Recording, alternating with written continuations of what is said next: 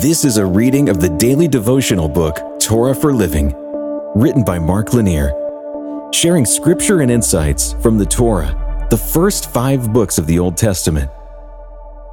Today we're in Leviticus chapter 26, verses 11 and 12. I will make my dwelling among you, and my soul shall not abhor you. And I will walk among you, and will be your God and you shall be my people. I don't do tattoos.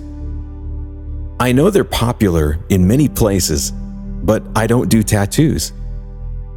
I taught my children I don't do tattoos. It is understood in our house.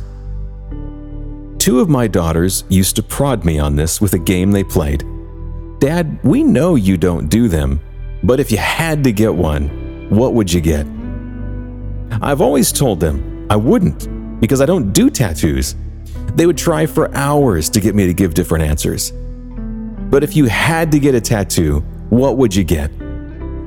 My answer never wavered I don't do them. Now, I will say this, which may delight my children. If I did tattoos, which I don't, then this might be what I would have tattooed. And I will walk among you and will be your God, and you shall be my people. To have God walk with me is a deep desire in my life. It has been for almost as long as I can remember. To have God dwell in me, to be my constant companion, is the highest joy. God does so as God, but also as friend. It means having someone as a counselor 24 7 it means the best resource in times of trouble. It means pure light in times of darkness. It means compassion in times of hurting.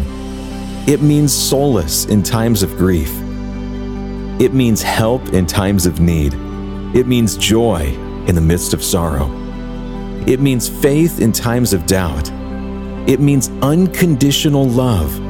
It means mercy, peace, Having the Creator God dwell in my heart, walking in my life, means the world. Wouldn't every sane person want this? Moses spoke of this, but not just Moses. The prophet Jeremiah told a rebellious people that a day would come when God would give the people a heart to know that I am the Lord, and they will be my people, and I will be their God. You can read it in Jeremiah chapter 24, verse 7. Jesus taught his disciples that if anyone loves me, he will keep my word, and my Father will love him, and we will come to him and make our home with him. You can read that in John chapter 14, verse 23. Dwelling with the Lord, the Lord dwelling with us.